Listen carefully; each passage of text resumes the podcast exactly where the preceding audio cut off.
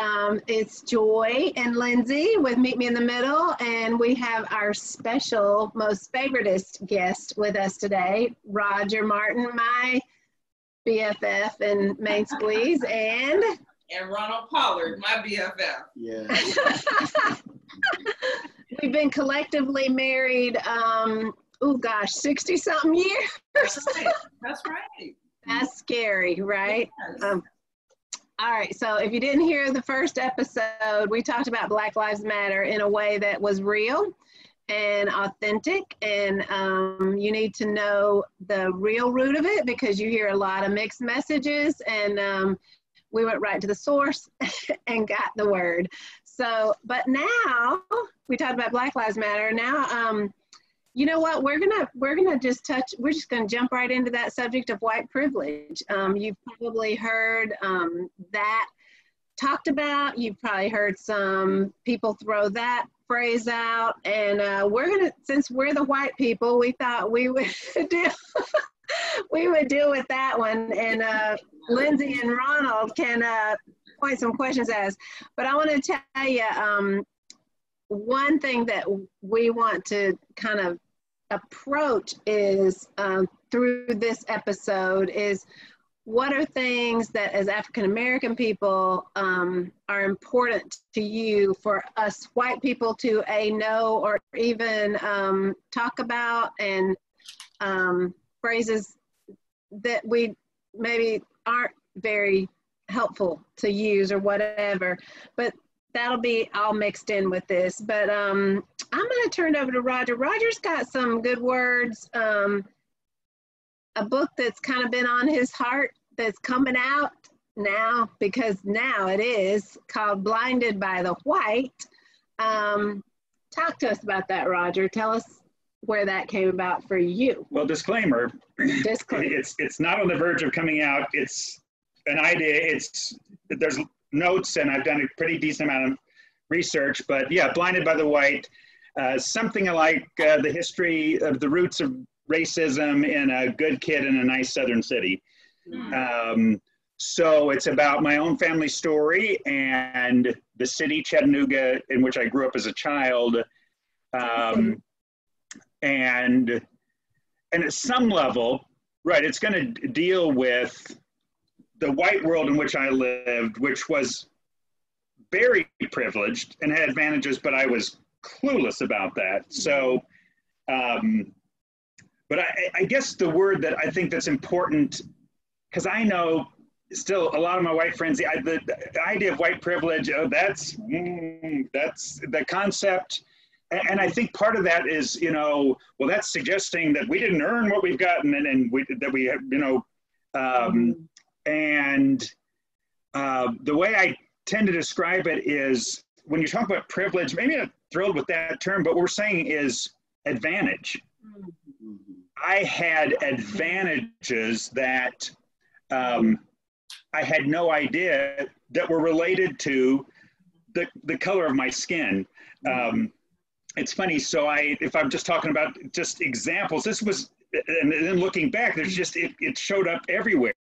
I remember 16, I went to get my first job, right? And I go in sight unseen to a store, talk to a guy, I get hired on the spot, right?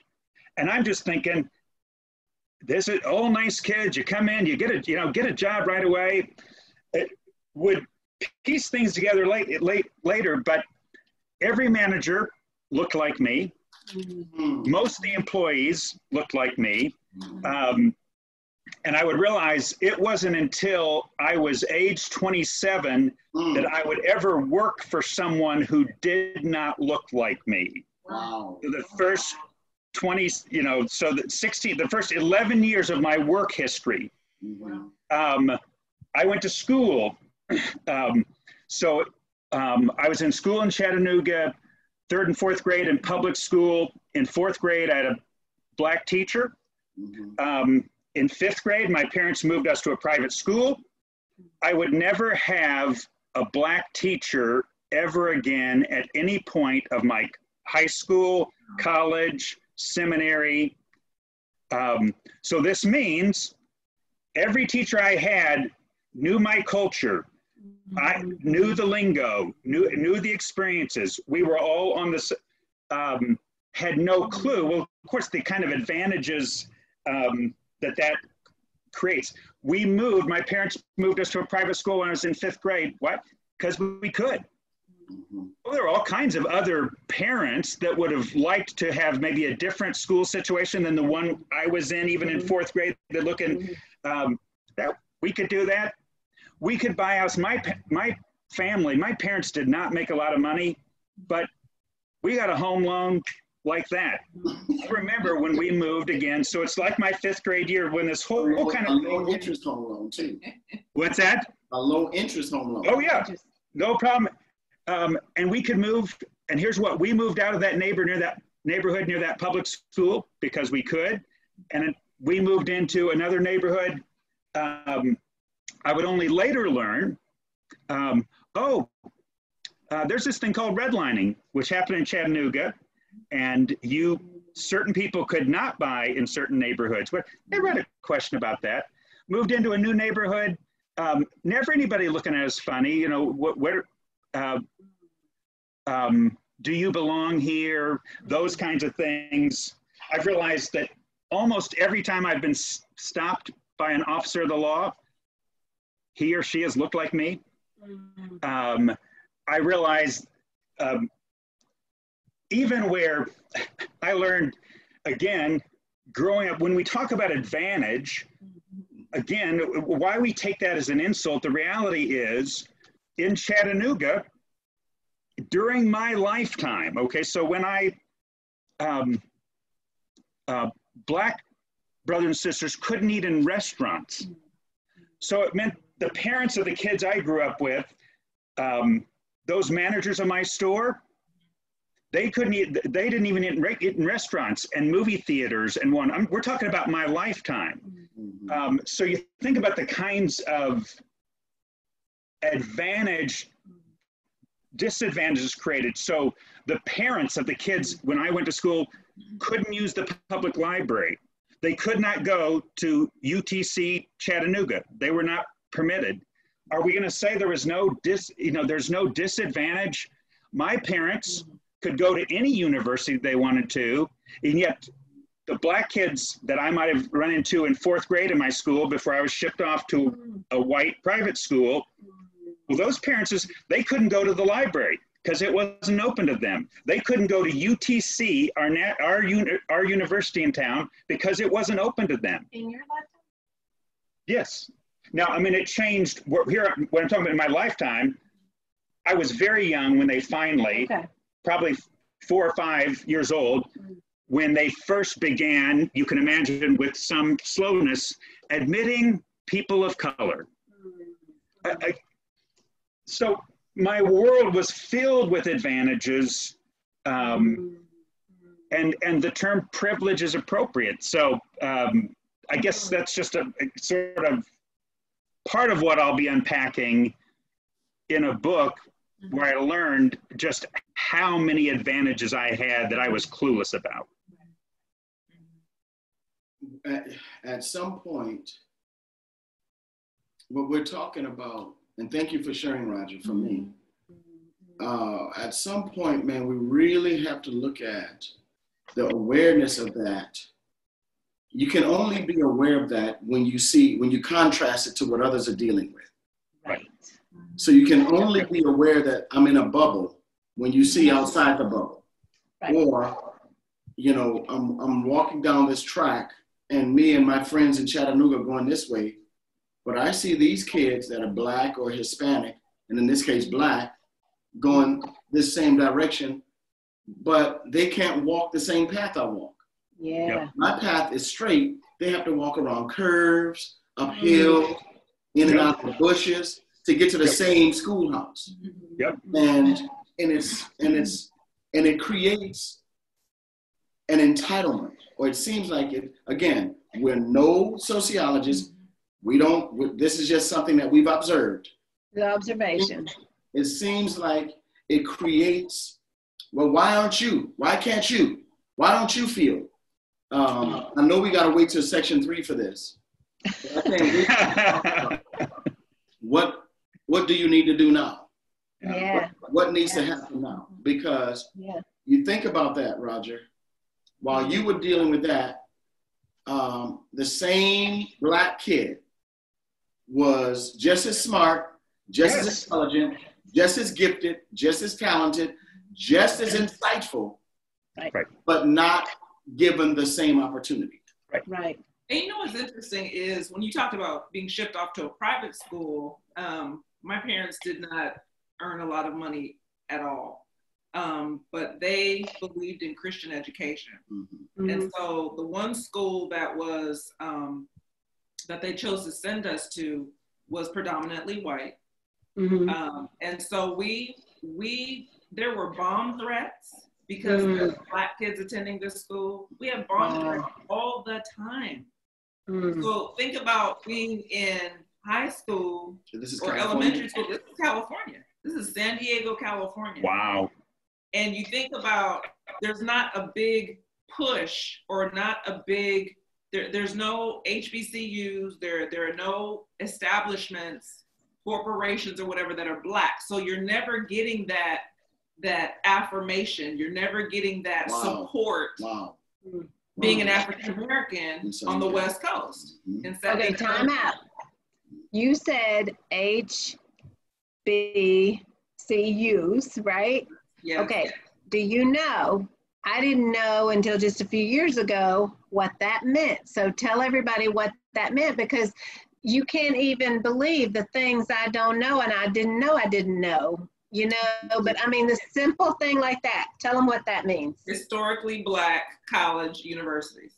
Thank you. Mm-hmm. Thank you. Okay, carry on. so so I mean, imagine. I mean, we grew up and it was like we were told you have to be two times better than the white kids. Yeah. You have to work Mm. two times harder than the white kids.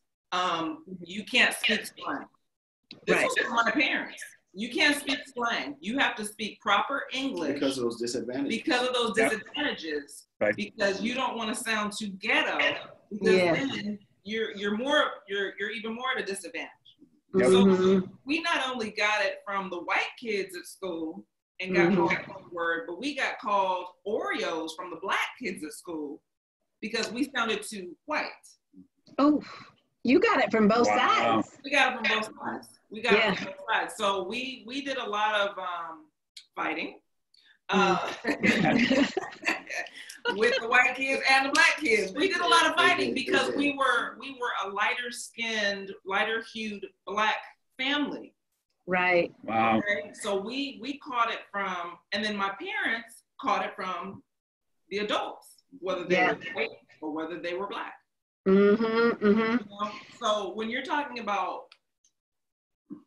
white privilege, and, and, and I and I thank you so much for sharing that, Roger, because um, and Joy, because you know there there are things that, and I, I think I might be hijacking your question, but um, there are things that that white people need to know Right. to be more culturally sensitive. First of all, I Mhm. think there needs to be an interest, a, a, a sincere desire and interest. Because to ask my black friend is not good enough. Right. You need Right. to do your research, just like you're researching your hometown. You know, but and, and I know that that might be part three, but but it's still it's still relevant. It's still relevant. Yeah. When I was when I was at that same school, white kids would come up and touch my hair. Oh, oh, it feels like cotton. Oh, it's so soft. You. How you get it that way? And never got that from the black kids because, like you said, Roger, you were around all your same white teachers. You knew what it felt like. You didn't have to explain anything. Right. Right. You always Right. have to explain Right. stuff. And that's and that's what I want to kind of piggyback on that Lindsay is saying, because white privilege Mm. has white magnetism, Mm. white standards, Hmm. white entitlement, Yeah. white. Why is an angel's food cake white? Mm. Why is a devil's food cake black? Ooh. Mhm. Uh, Oh, Pollard.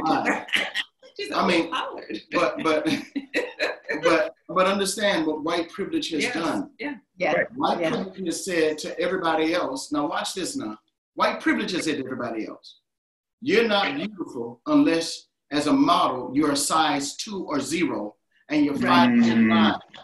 Look at what white privilege has done to the world of fashion. Mm. Look at what white privilege has done to getting a home loan. Yep. Look at what, what white privilege has done to being able to be engrafted into this community. You Mhm. have a, a white privilege says that you have to have X amount of dollars to meet our standard. Mhm, mhm.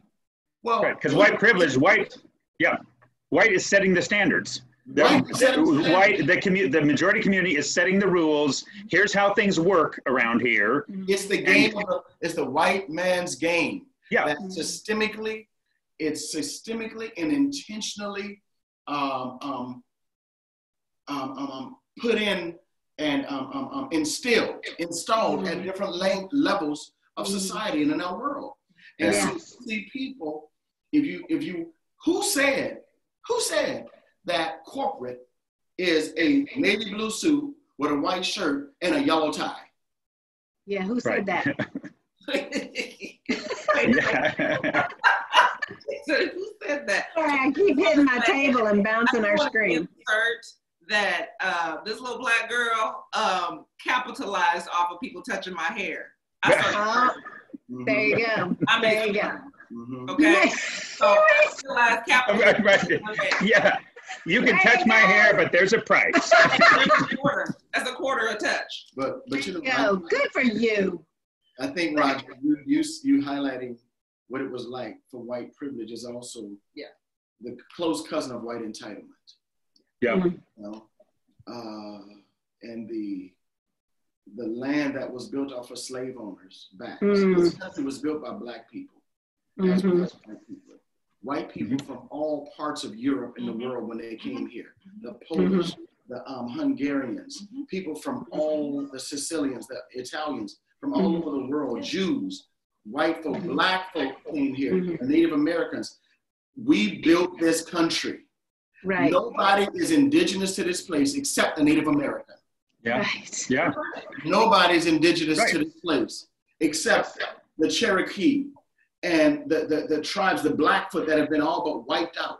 Okay. Yeah. Right. And, and what Mr. Floyd's death has done, it has awakened in us Yeah. the, the white privilege piece that has been existing in my lifetime for at least 55 years because how many white people do you know that you've seen on TV who've had their knee, somebody in their knee Mm. on their neck? yeah. We have seen white folk have machetes waving them at cops Mm. and they still go home that night. There was something on Facebook that um, I was watching the other day, and I can't remember which city it was in, but there was a march, and there were all of these white men and women lined up to the left of them, to the left of the march, with with their rifles, with their Yes. shotguns, Yes. with their um, um, Rugers or whatever. a peaceful protestation. It was a peaceful protest. The Okay. cops were sitting right there at the end, and it was a quiet protest as well. correct. Mhm. Mhm. And there was this smug look. Mhm. There was this smug look on the faces of all of the white men and women, and the young black boy that was holding All Lives Matter. I mean, Black Lives Matter. He turned around and he just looked at them and then he turned back around and they said, "Oh yeah, that was good. Yeah, that was mm-hmm. good." But my, but I told Ron, I said, so if there would have been a lineup, if, let's flip it. If there would have been a lineup of black people with guns, Armed. Right. armed, with the Yeah, that's going down differently. even if they had a right to carry, Yeah. Yeah. Yeah. would they have been standing there peacefully while you had a white Yeah. protest? Yeah. Right. I think you even had the same thing in Minneapolis where you had white guys with guns. We're going to come protect storefronts, whatever, but bearing arms out, you know, Mhm. um, look past that. Nothing to see here. That's safe. That's fine. But the firearms in the hands of someone else Mm. are somehow dangerous now. They are, that's threatening. Um, it's, eh, eh, yeah. So again, this notion even that somehow, well, we might have had some of those things in the past, but we're past that all now. You know, we're all beyond that there aren't those stereotypes anymore uh, as uh, blacks more dangerous or um, I mean, we've seen in the very news, in the very protests, even how some of the protests have turned out a bit here in Huntsville, where you've seen that element of even a couple of terms that have been used of those protesters and, Yeah. um, you know, acting like animals and, and just some phraseology where you're saying, Yeah. you're saying, oh my gosh, you know, it's, it's, it, the, the very thing we're talking about here, we're seeing it. It's almost like it's just, it's, it's being reinforced Mm. in the very scenes that we're seeing on, on television almost every day in the last week. Yeah. It is the most uncomfortable conversation for white America to have. Mhm. White Yes, America I agree. does not want to have. See, white America does not want to have the discussion of its original sin. Its original sin, white America does not want to take responsibility for, and it wants to wants to live its cushy, bubbleized life, and not say, you know what, we were wrong. Yeah. We've been wrong. Amen. By Amen. the way, America's Original Sin is, is an actual book that you should buy and read. Jim Wallis, um, and you're, Oh, you, that's you the nailed name it. of the book? No, this is an actual book. Oh, America's Original Sin. It's Yeah. I- I'm getting into segment three as well, but that's Dr. Cornel Agreed. West, Dr. Michael Eric Dyson, Al Sharpton, Jesse Jackson. These are people who can tell you. A lot of people look at these men as opportunists, but then but they're speaking truth to power. yes. Truth to power. That's a word. Power. Mhm. And so it takes a, a Mr. Floyd situation Mhm. to make America realize that we're not great again. Mm. We've always been racist. mm, We've always been racist, deeply racist, and systemically racist. Yes. and for and you know and and and i was listening to um the president of the united states talk about uh the the um, insurrection act of 1807 Okay. and i was just like you're kidding me you're gonna pull that one you're gonna pull i mean because it says in it that he has the power it gives him the power um, to to bring in like extra reinforcement police and all the other kind of Oh, stuff yeah. There is um, um, like lawlessness um, insurrection and rebellion and i'm just like, Mhm. like you're taking me back to an era that i didn't live in Create Yep. Abraham Lincoln.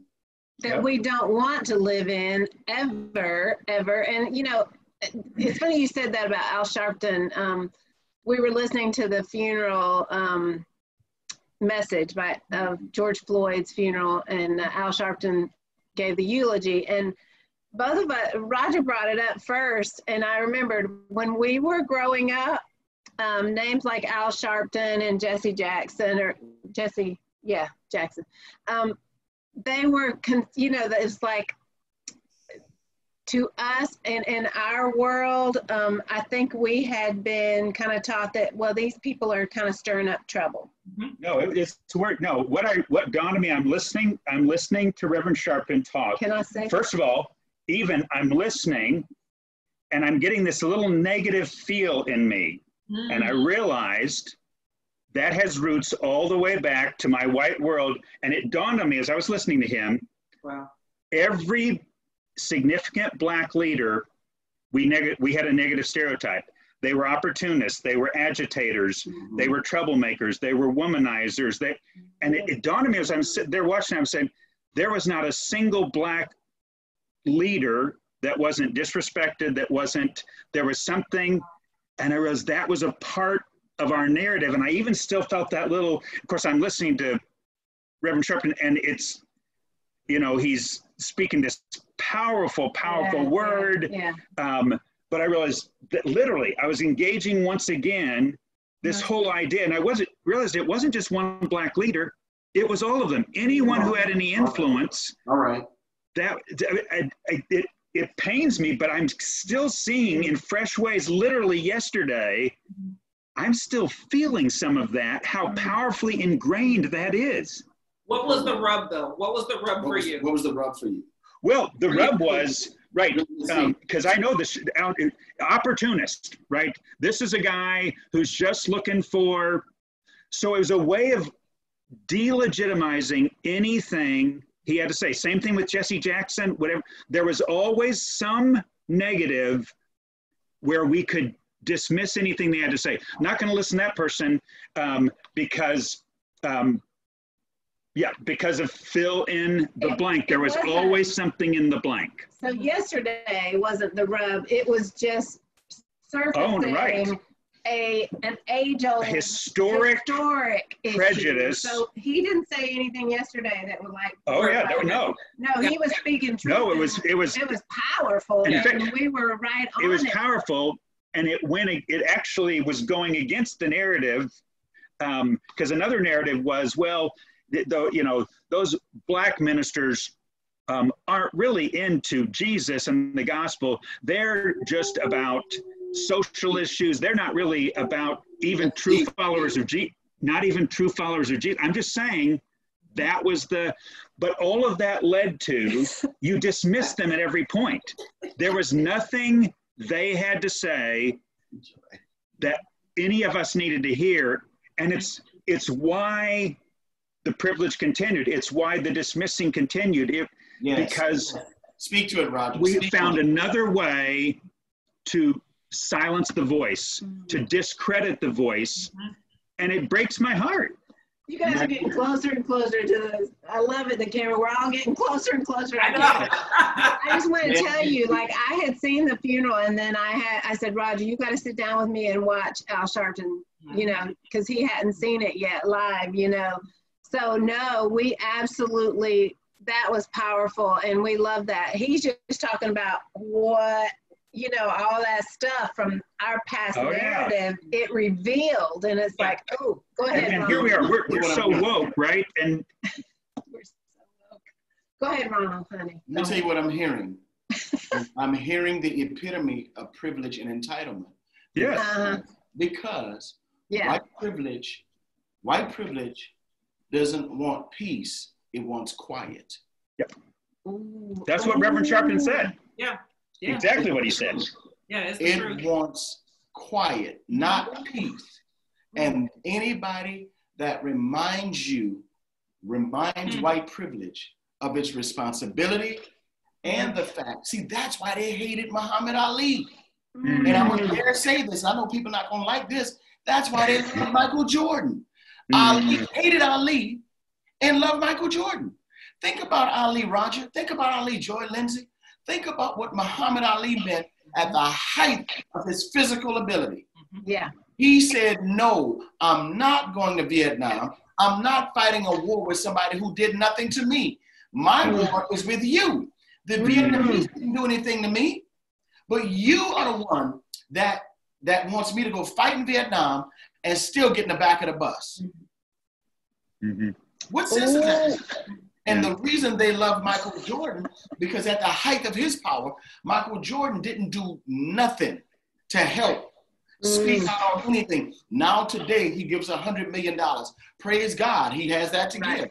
Thank Right. you, Jesus, for that. All right. Yeah. But what I'm talking about was when he was at the very height of his powers versus Ali, Abdul Jabbar, and um, um, um, Wilt Chamberlain, and Bill Russell, and Jim Brown. Those guys were not quiet for the sake of peace. Mm. They Mhm. were protesting Yeah. professionally. They were profe- um, um, protesting competently. They were Mhm. protesting white privilege and white entitlement Mm. Yeah. because they were not free in their own country. Black folk didn't ask to come here. Black black folk were transported here. Yeah. Were slave enslaved here. Yeah, And- let's remember that. What you're saying, Roger, is so real because hmm white privilege does not want peace; it wants quiet. Yeah. Ooh, Okay. And we're gonna end on that one. And Wow. we're gonna end on that, and you guys better come back because we're Nothing gonna, controversial in the next segment, I'm, I'm, I'm pretty No, sure. because we're gonna talk about where to go from here. We're not gonna leave you guys hanging. We want to know what to do from here. So come back for episode three.